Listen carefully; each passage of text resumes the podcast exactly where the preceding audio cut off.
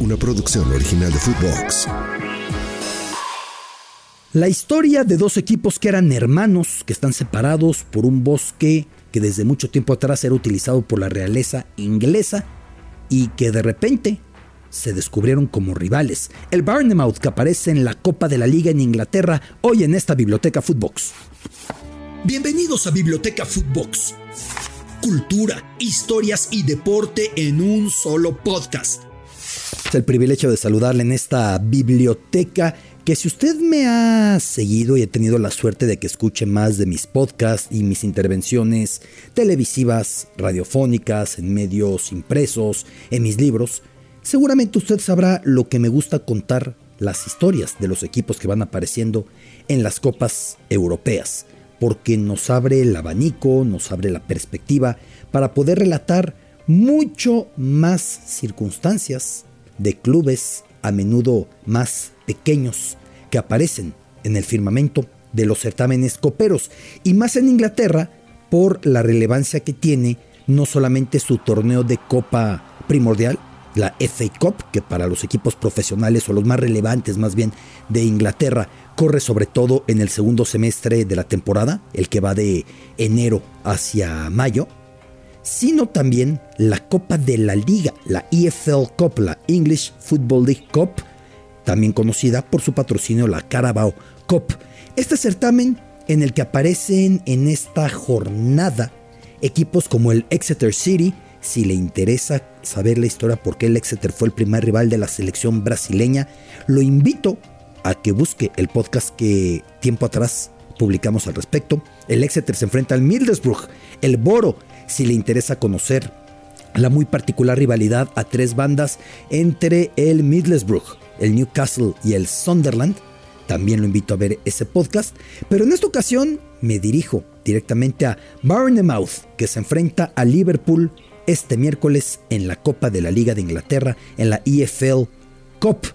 Un bosque, un bosque entre las ciudades inglesas de Bournemouth y Southampton, un bosque que fue sede de antiguas batallas y que ya fue decretado como área natural unos mil años atrás por el rey Guillermo el Conquistador, William the Conqueror.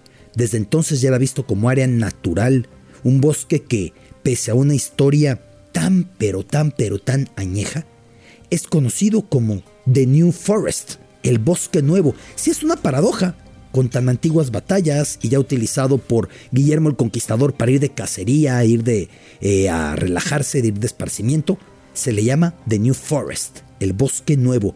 Y por ello existe en Inglaterra el New Forest Derby.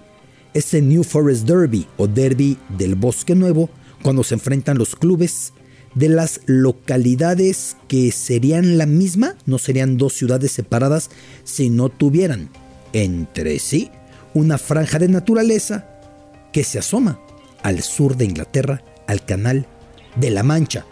Los Saints del Southampton enfrentándose en este derby del New Forest contra los Cherries de Bournemouth. Estos dos equipos, que reitero, Southampton y Bournemouth, serían la misma localidad si no fuera porque tienen en medio esa franja de naturaleza, el bosque nuevo, el New Forest. Hay muchas ciudades que pese a tener un bosque a la mitad, pues no hace una separación entre localidad y localidad. Aquí cortaron. De un lado queda Southampton, que tiene a su club los populares Saints, y al otro lado Bournemouth, que tiene a los Cherries. Equipos que solían coincidir muy poco en división, tenían realidades muy diferentes, sobre todo el Bournemouth. Southampton tuvo momentos de mayor gloria.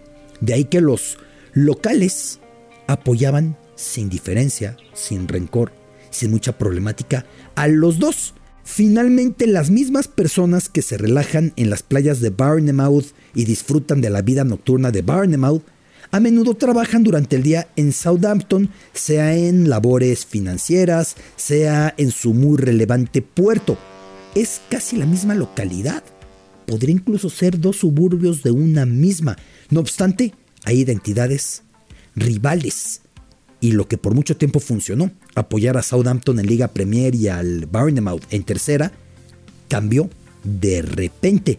Lo mismo, muchas promesas, muchos futbolistas con futuro de los Saints del Southampton eran cedidas a los Cherries del Bournemouth para que ahí se foguearan, hallaran madurez, se viera si podían dar el estirón. Y el Southampton hubo un instante en el que se ofreció y cumplió para jugar gratis contra el Bournemouth para que pudiera recaudar fondos y no desapareciera y así fue. Es decir, eran dos equipos, eran dos ciudades, eran dos identidades mancomunadas, hermanadas. Sin embargo, en 2009, la rivalidad entre Southampton y Bournemouth nació. En medio de una terrible gestión económica, el Southampton descendía hasta tercera categoría y en tercera se iba a topar con quienes nunca pensó en coincidir más que en partidos conmemorativos como aquel filantrópico para salvarlo de desaparecer. Nada menos que los chicos del otro lado del New Forest, el AFC Barnemouth. Desde ese partido, en 2009, en que se encontraron y se descubrieron como rivales, la enemistad creció y creció y creció hasta llegar a uno de los peores episodios de juliganismo o brotes de juliganismo en los últimos tiempos en Inglaterra. El Southampton ya tenía su gran rival, sus vecinos al este, el club Portsmouth, otro de los puertos allá al sur de Inglaterra. Le llamaban el Derby de la Costa Sur. Desde entonces tiene doble rivalidad. Por un lado contra el puerto de Portsmouth, por otro lado contra el puerto de Bournemouth. Para los Cherries del Bournemouth no hay duda, lo suyo es la rivalidad contra el que fuera su hermano mayor, el que le prestaba jóvenes jugadores, el que lo rescató de la quiebra, el Southampton. Recientemente se enfrentaron en FA Cup, ese New Forest Derby, ese partido entre estos rivales del sur. Tanto tiempo de haber sido decretado como zona natural y de haber recibido a Guillermo el Conquistador, para seguirse llamado New Forest y una rivalidad que eso sí es nuevo. En el New Forest Derby sí es una rivalidad muy inesperada la que ha encontrado a Southampton y a Bournemouth. Estas copas que de repente en Inglaterra uno puede llegar a confundir y por eso yo retomo este contexto, porque muchos pueden decir es que como la copa por un lado, la copa de la liga por otro. La FA Cup que viene desde siglo XIX, desde los años 1870, desde 1872. Esta copa, que es mucho más deseada y que suele tener más de 730 equipos de unas 10 divisiones del fútbol británico, mientras que la EFL Cup o Copa de la Liga, la English Football League, es pues, sin ser pequeña, pues menor en relación con la FA Cup. Son menos de 100 equipos de cuatro divisiones, pero sobre todo la gran diferencia es en quién organiza el respectivo certamen. La FA Cup directamente por el organismo más antiguo del fútbol, la Football Association, que viene desde 1863, aquella asamblea en la Freemasons Arms, esta eh, pub en Covent Garden en Londres, para generar las reglas del fútbol y en definitiva divorciarse del rugby. Al tiempo, la EFL Cup o Copa de la Liga viene por la Football League, que agrupa a las divisiones 2, 3 y 4 de Inglaterra. Una Copa de la Liga que surgiera en los años 60, entendamos, para entonces ya habían pasado 90 años de que había nacido la FA Cup, con la idea de poder generar partidos y por ende entradas, ingresos a los equipos que ya estaban eliminados en los demás certámenes y ya no tenían nada que jugarse y así poder pagar el alumbrado que sí iba siendo necesario porque ya la gente no lograba salir tan pronto del trabajo para ver partidos de día, porque ya se organizaban más cotejos de noche buscando también priorizar la televisión, momentos en los que la gente pudiera estar sentada en casa y entonces ya era más necesario tener ese alumbrado. Pero decía yo de la amistad que llegó a ver, la hermandad que llegó a ver entre Bournemouth y Southampton, quizá un poco parecido a lo que por mucho tiempo aconteció en Berlín, entre los clubes Hertha y el Unión Berlín, porque el Unión pertenecía a la extinta Alemania comunista, la República Democrática Alemana, la Alemania Oriental, mientras que el Hertha al occidental, a la capitalista, pero el Unión era disidente del régimen de la RDA, de la Alemania Democrática, y por eso tenía un vaso comunicante directo con el Hertha de Berlín y se querían y se apoyaban.